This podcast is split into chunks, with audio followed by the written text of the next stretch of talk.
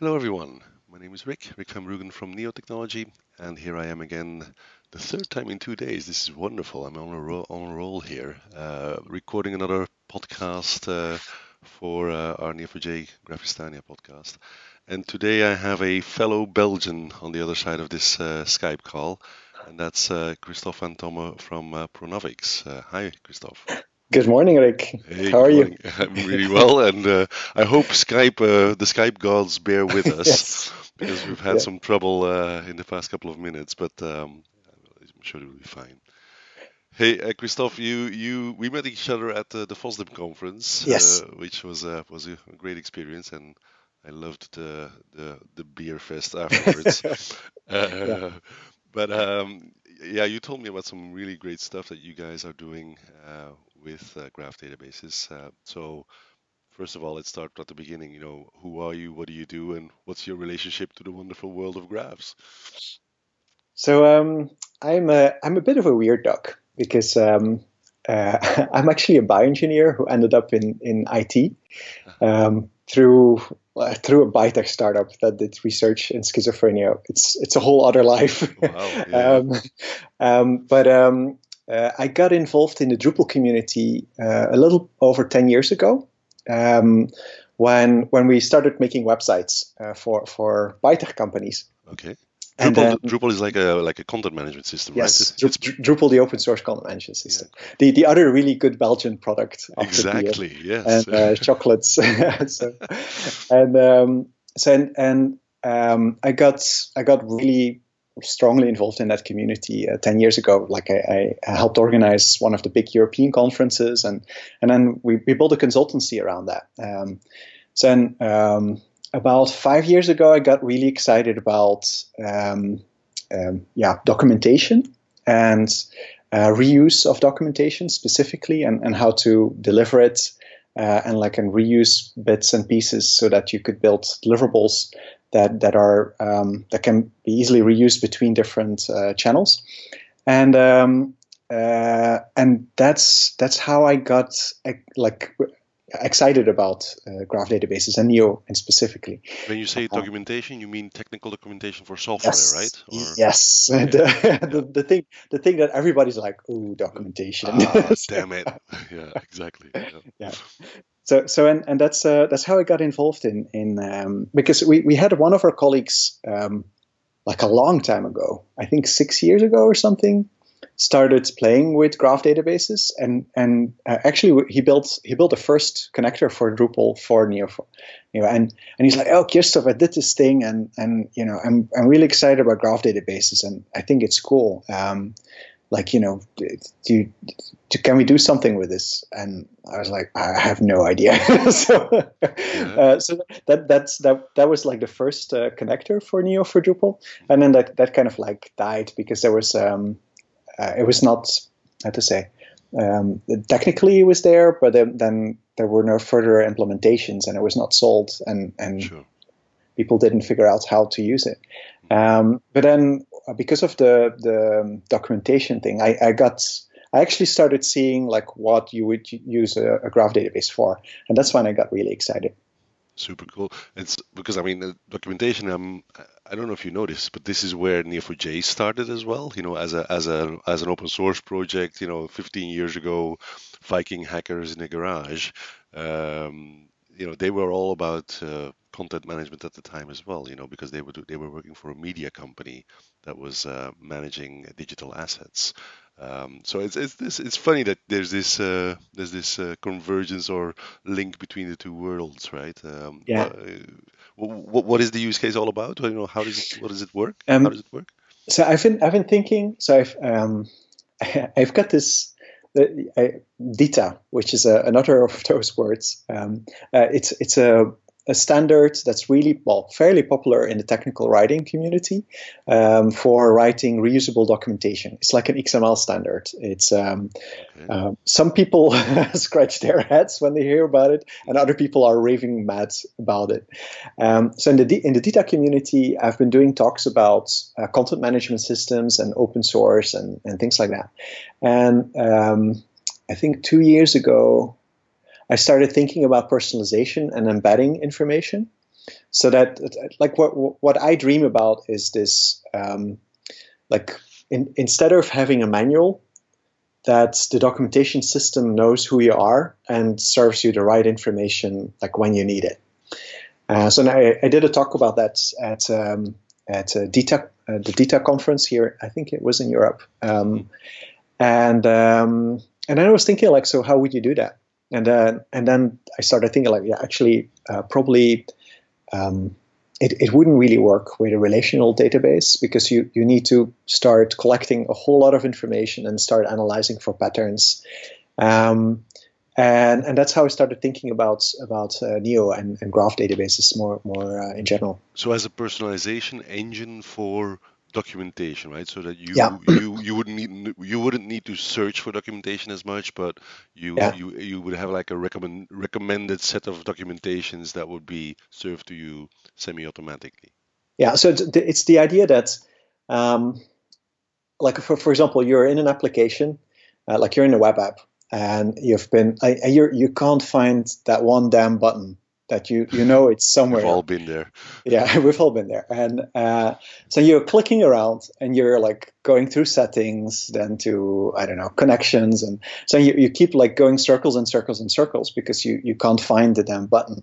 Um, and that at that point the system would say like oh you know this looks a lot like what people do when they're looking for this thing and then you get a little pop-up saying like hey are you maybe looking for this uh, and then, um, and, and, similarly, if, you, if you're uh, using a certain feature and you're doing something really weird, and other people have done that, and then sure. they went to the documentation and found some other feature, then you could shortcut that and like skip a few um, jumps in, in the graph um, and and immediately serve them the information that they're looking for. So it's kind of like uh, analyzing patterns of behavior that people have uh, inside of a web application and then serving them the, that's like patterns of behavior that they normally do just before going to the documentation site yep. and then serving them that documentation that people normally will find when they go to the documentation site after they've done a certain thing and then serving that information to them so that's that's kind of like what what i um, yeah that's one of the, the, the really cool things that i would like to do so, yeah i understand yeah. And so, uh, so why is that such a good use case for for a graph database? You know, well, is that because of the the, the pattern recognition, or yeah. what's the what's the what's the secret sauce? So, so it's it's a pattern recognition. So I think um, CMSs are really good at storing data in like in a like storing similarly structured information because they, they most of CMSs use um, uh, SQL databases and and they're they're pretty good at that, like just building up a content totally. model and then um, you, you, know reusing that over and over again. Um, but that's like being able to recognize behavior. Um, I, I, well, that's not something that we are normally doing in the CMS space. Uh, we, we have some very basic things like there's some recommendation based on, on content and shared keywords and things like that. But behavior uh, analysis is not one of the things that you normally find in the CMS. So, and, and that's um, so for that we need different technology because you you in a in a SQL database you would have to do so many joins to to like even figure out what's going on. Um, that um, yeah that, that I don't think that it would make sense to do it that way. And and ideally it would be a system that you don't have to program everything, but that it can start looking for patterns on its own eventually. Um, and and that you you build this this graph of interactions and content and kind of like um, a graph that that combines those two uh, to to do uh, things with that. So, so where, where are you guys with this? You know, uh, how far along that path are you? You've, I know you've done some prototyping already, right? Yeah. So it, we are we're very very early. So our our main business right now is developer portals. So we have specialized. Um, uh, two years ago, we started working. Uh, well, a year and a half ago, we started working with Apigee. That's now part of Google, um, and they um, like we they, they have a developer portal that we are customizing uh, for their customers. And, and, and we built this whole business around uh, documentation specifically about APIs. So that's that's where our, our core focus is right now. Yep. Um, and um, so the, the AI and personalized documentation is something that that we're doing research on. Um, so the, the thing we've done uh, currently um, is um, we've built a connector for Drupal for Neo. Uh, I did a talk about that at FOSDEM, um, and that was um, um, like that one, yeah.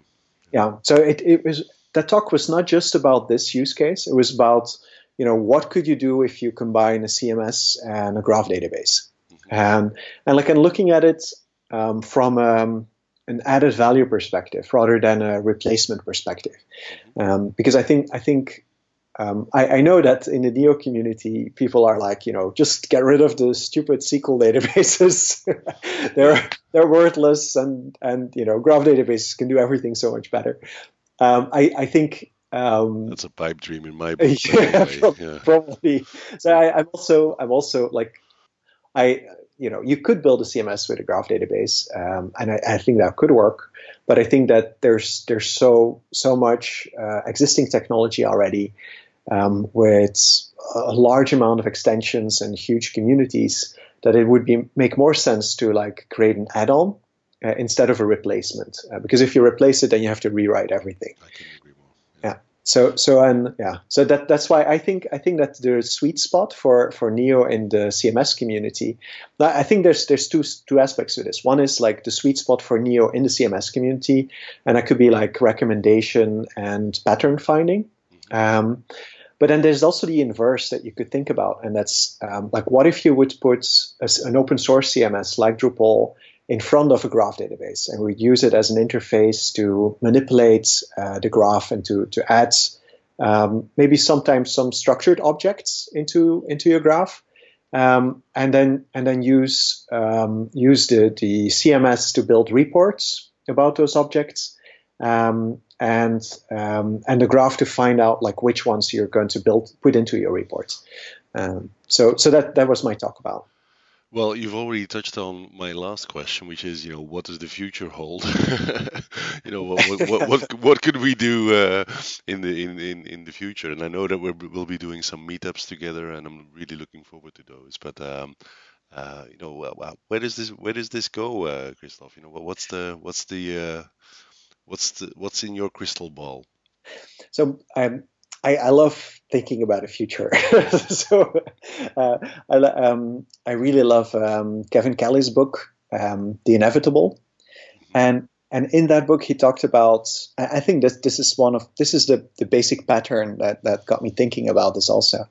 Um, he talks about flowing, and it's a, a very very interesting concept that uh, we're moving from uh, an internet where we used to have um, uh, documents to an internet where we where we have pages today, where we'll have flows of information tomorrow, and um, and this idea of going from having an object that's structured and that has a context, like has a has a manual context or like a book context, uh, or a document context where you put all the information in context of the rest of the book into like a very rigid structure um, that's that's how we used to do things. That's how um, books and manuals were built. Um, like you know, even when printing press or before even before the printing press um, was invented.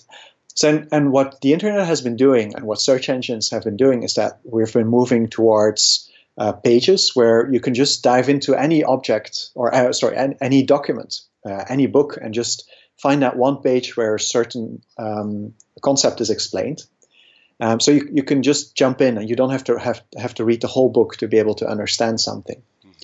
Uh, and that's that's where we are today. Um, but like I think that the next step in this this process, and that's also what Kevin Kelly talks about, is is flows where you have a flow of information that's that's much more personalized, and and we're just constantly um, dipping in and out of these information flows around us that are um, that are serving us the the the documentation that we need at a certain time to be able to do what we need to do. And that, that, are aware of, of our context so that we, you know we don't have to adjust to the context of the documentation but the documentation adjusts to our own personal context. So, and i think yeah. So so what, what i'm hearing is you you see us as you see this graph database integration and everything that you guys are building as a as a, as a means to that end you know to, to, yeah. get, to get there somewhere somehow yeah. or to get closer to it yeah so we've we've have um, we have a first customer where um, I've been talking about this concept and um, uh, like they're they're a SaaS company and um, so what I imagine is that we could track users like the administrators um, as they're interacting with the software um, and then basically um, serve them the content like this way, where, where you, you know you, you look at their whole experience inside of your tool, and then you, you serve them the information they need to be able to to interact better and get more value out of your system.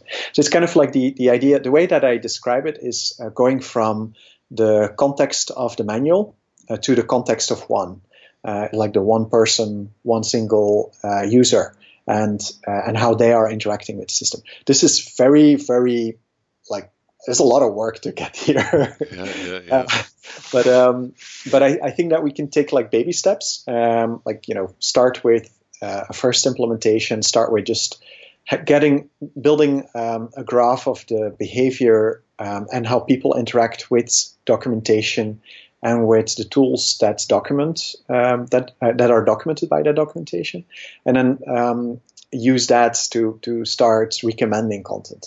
Uh, and yeah, I'm, I'm really excited about it. I, I did a we started a mailing list about it um, um, at at one of the meetups uh, where I was presenting, and um, like we we actually we had one of the people that worked at, uh, on Clippy years and years ago at Microsoft, who who was who was also really excited about the idea, um, because I think this is what actually what Clippy wanted to do or wanted to be, but it was not possible.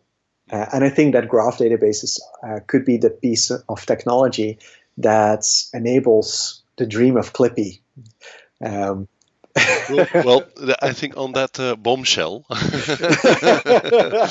think uh, that's a great great time to uh, to kind of wrap up uh, this podcast. Um, thank you so much for coming online, Kristof. Um, we'll be publishing some more details around your work and also the talks that you've been doing with the uh, transcription of the podcast, so uh, people can read up about it.